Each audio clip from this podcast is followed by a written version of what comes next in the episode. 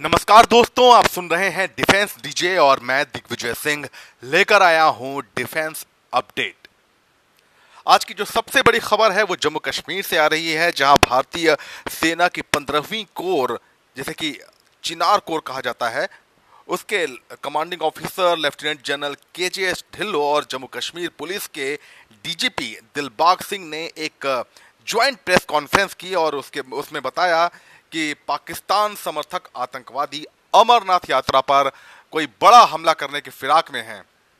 सेना ने अमरनाथ के रूट पर और आसपास के इलाकों से बारूदी सुरंग, जो कि पाकिस्तानी सेना इस्तेमाल करती है, दो आईआरडी और एक M twenty four sniper rifle, इनका इस्तेमाल भी पाकिस्तान की सेना करती है।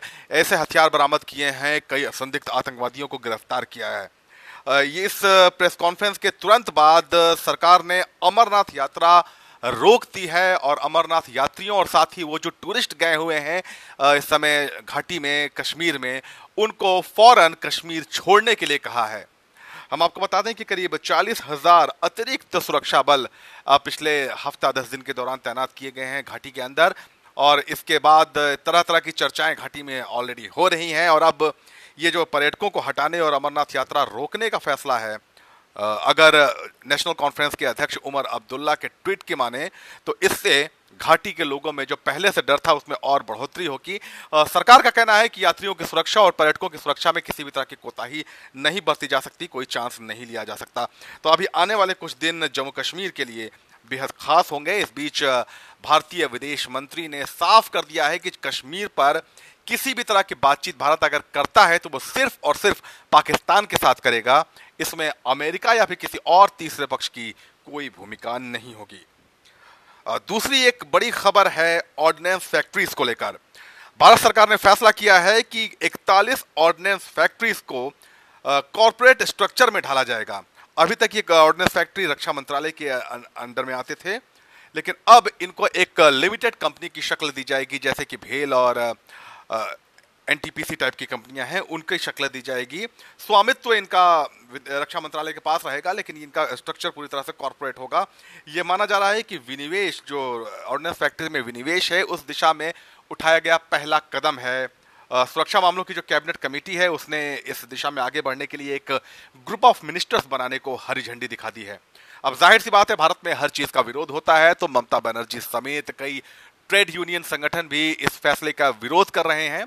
सरकार ने और रक्षा मंत्रालय ने इन सभी को भरोसा दिलाया है कि जो एक लाख पैंतालीस हज़ार कर्मचारी ऑर्डिनेंस फैक्ट्री में काम कर रहे हैं, जिनमें के करीब एक हज़ार सात सौ बावन इंडियन ऑर्डिनेंस फैक्ट्री सर्विसेज़ के अधिकारी भी शामिल हैं।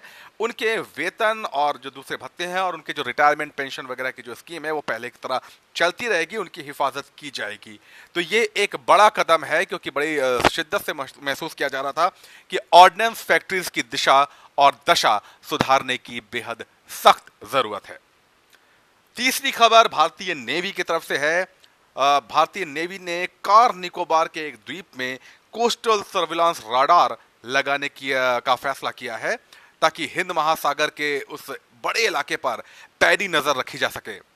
यह रडार करीब माना जा रहा है कि 9 करोड़ की लागत से लगाया जाएगा इसकी क्षमता इतनी सटीक है कि ये 20 मीटर की लंबाई से भी छोटे बोट को खराब से खराब मौसम में भी आसानी से डिटेक्ट कर लेगा। तो अगर ऐसा हुआ तो वो जो एरिया है कार निकोबार का, उसके आसपास के होने वाली किसी भी संदिग्ध गतिविधि पर न सिर्फ़ नज़र रखी जा सकती है, बल्कि व्यापारिक जहाजों की सुरक्षा के लिए भी एक ये अहम कदम है। अभी हाल ही में भारत ने ऐसा ही एक रडार मालद्वीप में लगाया है, जिसका उद्घाटन प्रधानमंत्री नरेंद्र मोदी ने किया था। तो दोस्तों, ये थे डिफेंस की आज के तीन टॉप न्यूज़।